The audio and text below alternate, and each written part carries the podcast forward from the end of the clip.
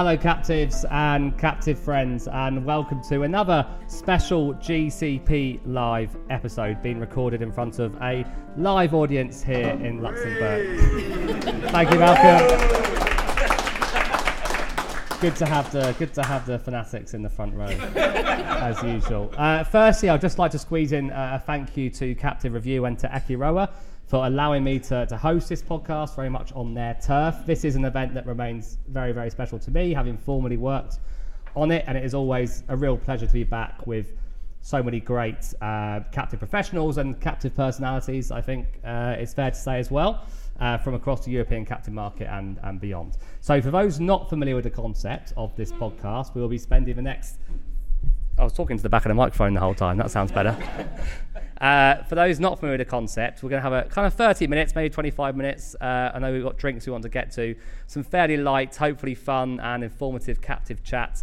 And we are asking the, the big question, which is what's next for captives. Then we'll try and end with some captive trivia in a form of a game of uh, higher or lower with captive domicile numbers. Lorraine should be the expert on, on, on that topic, so we'll see how how that plays out. So our guests for this episode are our token captive owner, uh, Markus Reichel, head of insurance at, at, a German multinational Knauf.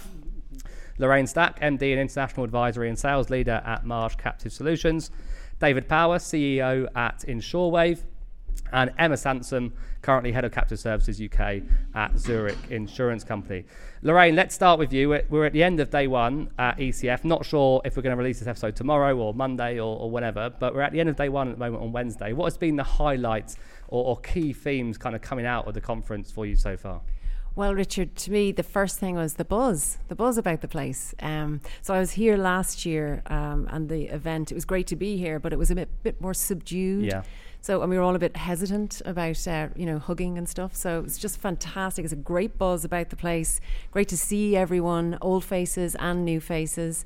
So that's you know that's on, a, on the personal level. Then when it comes to the content, delighted to see you know new topics, resilience, you know, um, sustainability, ESG, and of course you know close to my heart uh, here in Europe, proportionality for yep. captives. Is there any? well, it depends on who you speak to, but it was heartening to see. I was at the um, the regulatory session this morning, and you know there was some talk of it, um, but also it was good to see that um, Anna Thrace was kind of hanging, you know, from EIOPA. She was staying on, you know, to throughout the whole day. She made a point of saying she was going to be staying on to listen to other other sessions and you know listen to captive topics. So it's encouraging. Well, as we know, captives are getting bigger and bigger, and they're, they're increasingly big part of the of the insurance market and the commercial insurance market. So the regulator really should be, in my opinion, kind of paying attention. But it's good to hear those signs. Markus, this is now actually a conference on home turf for you because you've since uh, established in the last couple of years a, a captive in Luxembourg for Knauf. You already had a Vermont captive. What has your experience of the regulatory and, and captive environment and regime been so far? Positive? Uh, yeah, I mean, enough. As much positive as it can be, right? So um, I still think the more captives are going to be formed and implemented in Europe, the better the environment will be. Because still, you feel like a stranger when you talk to. Um, a captive uh, regulatory environment and say, hey, we want to do something in Germany, which is difficult. So it's much easier here in Luxembourg if you compare, it's much easier in Dublin. Um, and that's why we again do something in Luxembourg. I mean, I did it with my previous employer, and now we do it again. And it was from the first idea to the formal approval, it was a very easy process, supported by a captive management company, obviously. But yes, it was it was good and wine and food is good here as well. So the it's wine? a good place. Yeah, the wine is good. Yeah. Uh, it's a good home turf here. Yeah, for me. Imported wine. Uh, imported wine. Yeah.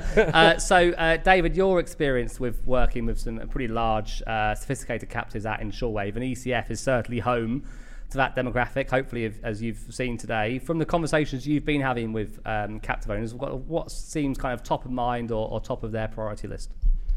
Yeah, it, it probably breaks into into two categories, but they it's probably aligned with the maturity of the captive as well. I think we've we've had a few conversations with with individuals who are either assessing or new into into the captive space, and top of their mind is really how are they going to incubate and manage what, what they see as uninsurable risk at the moment, mm. and trying to f- get their heads around that, um, trying to understand a way that it can be simulated sensibly with technology. They don't want it to be a huge labour overhead, um, but a lot of them have gone through you know, that board process of getting the support for a captive and. Uh, that's definitely top of mind for them. The bigger ones, it's the same topic from day one, which is how do we kill the admin and how do we create more data um, in a way that we're not having to chase spreadsheets, not having to exchange spreadsheets, not having to follow each other around for the latest, best version of information, and then how do we make that work with global programs? Um, so, I mean, we've a lot of experience with that, so we can we can have those conversations. But it's for us, and admittedly, it was uh, that, that's probably a dozen conversations we've had over the couple of days, but they kind of fell into those two categories.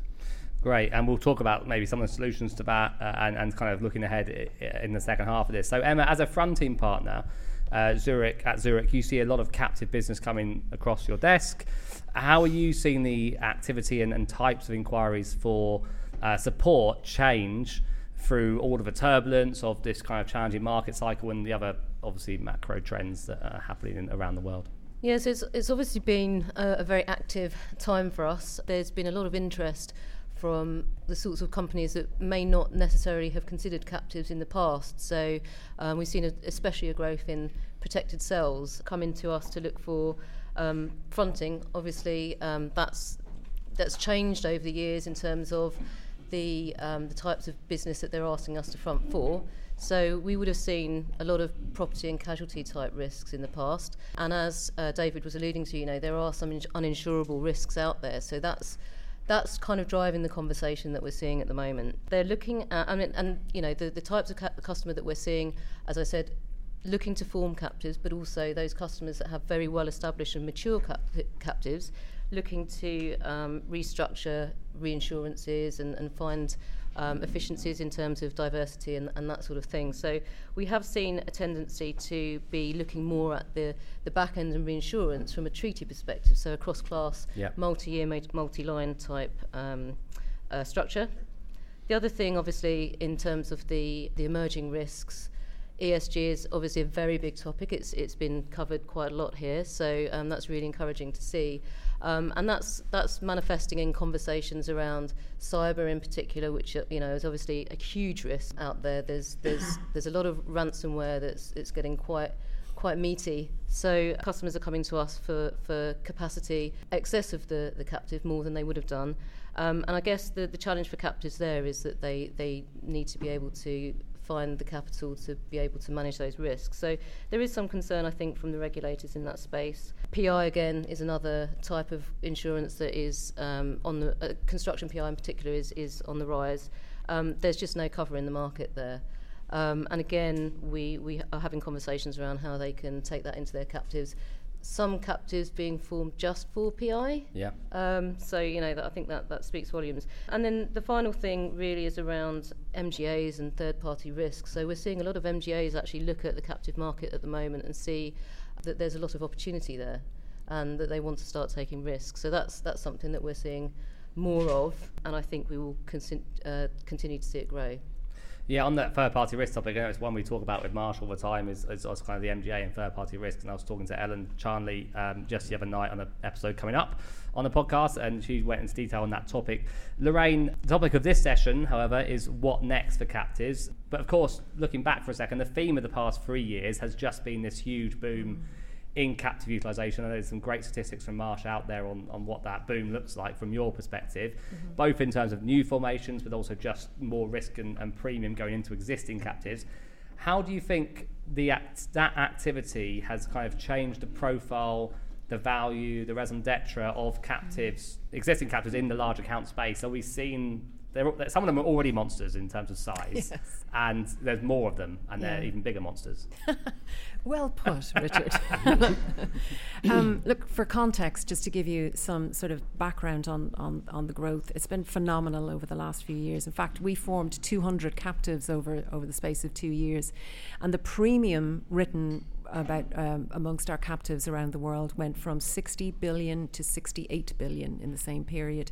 So, you know, a lot of new formations. Some of those, Richard, now were smaller uh, entities, yeah. right? Um, and, and that's great because we're seeing the captive value proposition appealing to companies who maybe wouldn't have looked at a captive in the past. So that's great. But in the large account space, yes, captives are getting bigger. They're getting bigger and they're more visible in our clients' organizations. You know, they're they're playing across a number of different lines of insurance. They're becoming more visible and it also means that the risk manager is becoming more visible in the organization as well.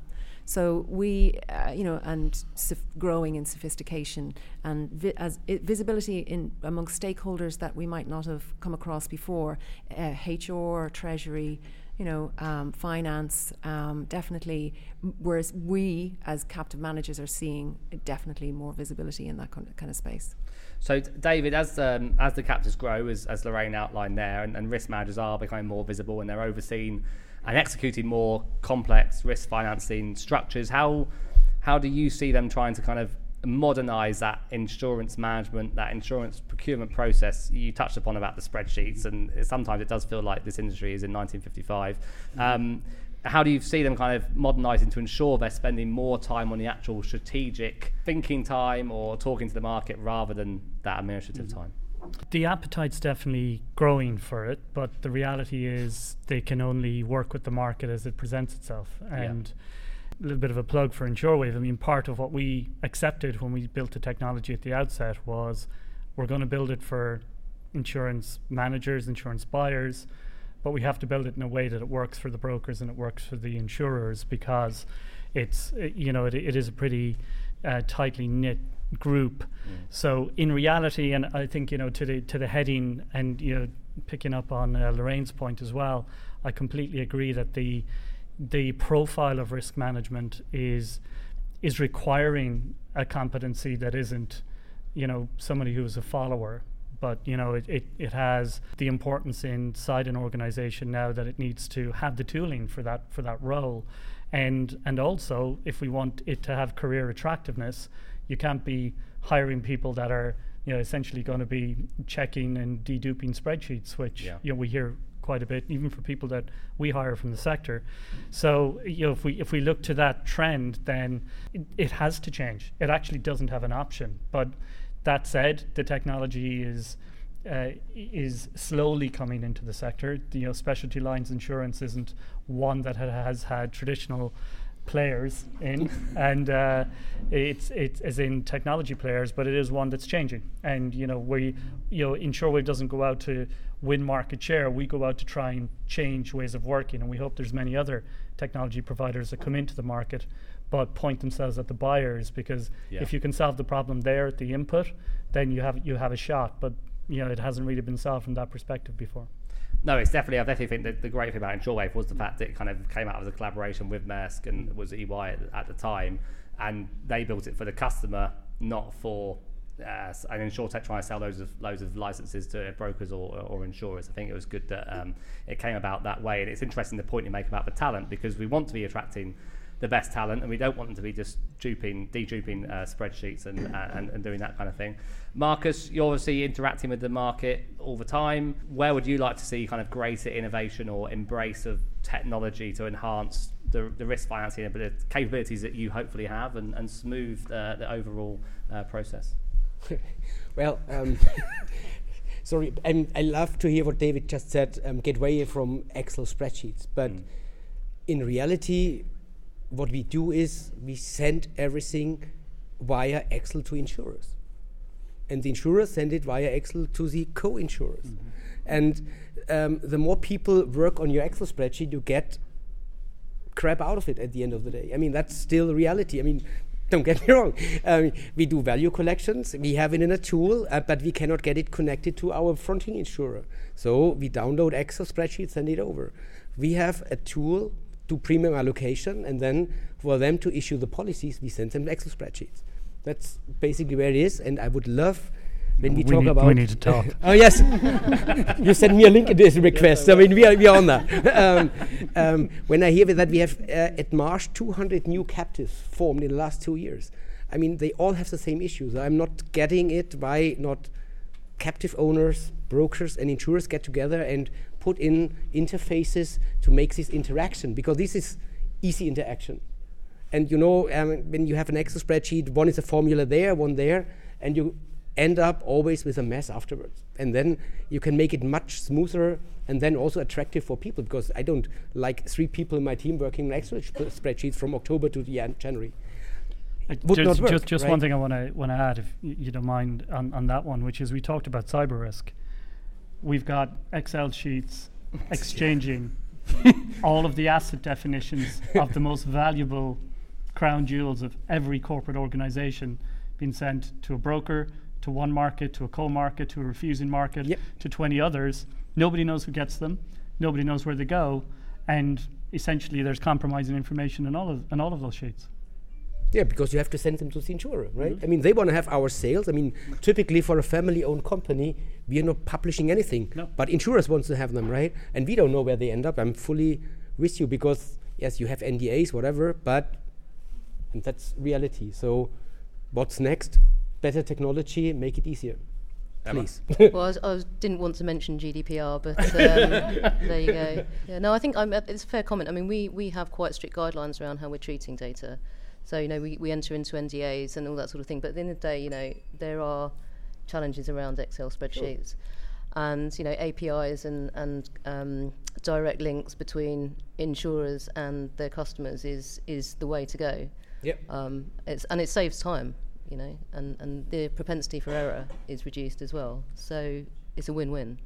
So I, I, can't even organise a stag deal on a spreadsheet. So I, I, I, don't, know, I don't know how you kind of put together a multi multi million pound multinational multi line insurance program on one. It, I feel like I'd want to go and sit in a dark room. So I'm sure you certainly can't, you can't insure that stag do either. not no, not the stag deals I've been on. But um, so Emma, uh, let's move on from technology and talk about um, I think another big topic that's been on the agenda today, uh, which has been um, sustainability and ESG and the role captives have in that area. You were recently on a panel with Lorraine uh, at AMX Ireland event in Dublin in October, uh, discussing this very issue. And regarding the energy transition challenges specifically, are you seeing captives play a role in kind of covering new energy and, and renewable projects? And as this does seem like it's an area that the commercial market wants to deploy capacity, so it doesn't seem like it's a classic area where there's no capacity out yeah. there, but maybe captives need more or corporates need more. I, th- I think that's that's fair. Um, speaking to the energy underwriters, you know, to, to get their view on on where they see the market. I mean, there is definitely appetite within the insurance carriers to be taking risk on and to, to be supporting in, in that way. I think there's there's a lot of competition in various pockets of this this market. So from that perspective. Um, where you can get cheap rates and good coverage, you know, the, the captive may have less impact.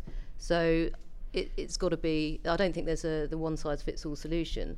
You know, the captive can be um, can can take risk that is not insurable in the market. Um, it can fill gaps in coverage, um, but also having skin in the game in some of these uh, structures is is quite beneficial from a from a carrier perspective because you know there's that inherent in interest and, and risk management um, responsibility.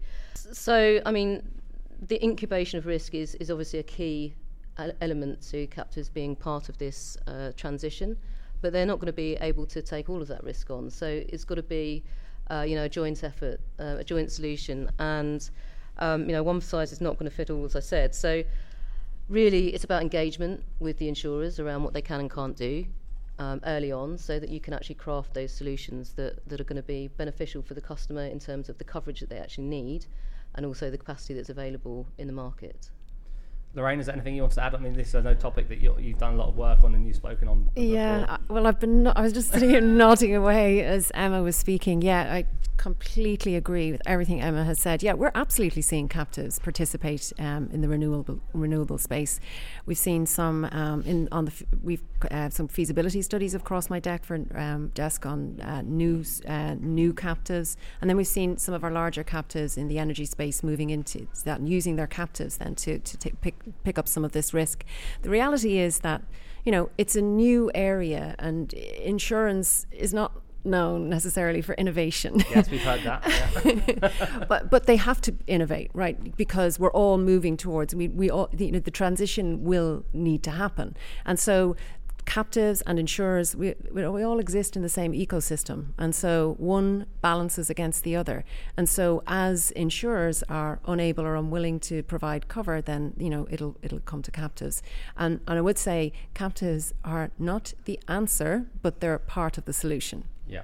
Yeah. One of the, the challenges that the captive is going to see as well is that from a contractual perspective, a lot of these um, these uh, projects are being financed by lenders that are now wanting to see more the capacity provided by rated companies. So actually, you know, from the captive perspective, it's it's they may have appetite to take the risk on, but the importance of having a fronting carrier there to, to put the paper up is is going to be more important, I think, going forward as well. Yeah, yeah, absolutely. And and I think that the look, the ESG topic is huge. As I said, there's been a couple of sessions on it uh, today, and there's all different kinds of angles to it. And we've only we've probably not even scratched the surface on that. So loads of good stuff out there, and we've done loads of ESG to, uh, content on the podcast as well. But I'm conscious of time, and I want to just fit in a quick bit of captive trivia for you. Luckily, you're working together on this. We're going to play a game of higher or lower with captive domicile numbers. We did this at the CICA conference in March, and Sandy from the state of Vermont is in the audience, and she and her team got 100% correct, I believe. Uh, they got six out of six the Guernsey team, and Malcolm is in the front row uh, here. The, Guern- my, uh, the, Guernsey team last month got two uh, got two correct answers before uh, before an incorrect one. Um, so um, basically, it's higher or lower. Um, you're working together. I think you should confer, and if you can nominate someone to maybe give your final answer, uh, that will be useful. We will be using Captive Review's World Domicile Update from last year. So we're looking at the 2020 numbers 2020 year end numbers, but I'll just say to you, I don't think between then and now, the, the, the, order of size of domiciles hasn't changed. So the numbers are a little bit different from now, but in terms of like if they're bigger or smaller than each other, it's about the same. We've got a few little nifty jingles. Let's see if it works. The correct answer would give you one of those. A, a bad answer would give you uh, one of those. So do consult and discuss before giving me a final answer. It should start off fairly easy. It will start off fairly easy and then it will get harder, I hope. Um, as we are in Luxembourg, I will start by giving you the number of captives domiciled here in Luxembourg at the end of 2020. I can tell you that at the end of 2020, Luxembourg had 199 active captives. So the first question is Do you think the number of captives in Switzerland at the end of 2020 was higher or lower than Luxembourg. So they're all look, they're all looking at uh, Lorraine here. So what is Emma? Are you going to uh, Lorraine? That would that would be lower. So you think Switzerland had fewer fewer captives, captives than Guernsey? So Luxem- than Luxembourg. Excuse me, then then yeah, look, look, then Luxembourg. the same answer. But actually, it is the same answer. It's the same answer. yeah, yeah. yeah. So Luxembourg. Had, Apologies. well done. so Luxembourg had 199 captives. Switzerland had 43, so it was indeed okay. fewer. So, next one. So, Switzerland, 43 captives at the end of 2020. Did Ireland, close to two of our panelists' hearts, have yeah. higher or lower number? Yeah, we're good with higher. Yeah, yeah. Higher. Yeah. higher. Higher, we agree. Yes. They've already matched the Guernsey. that was easy.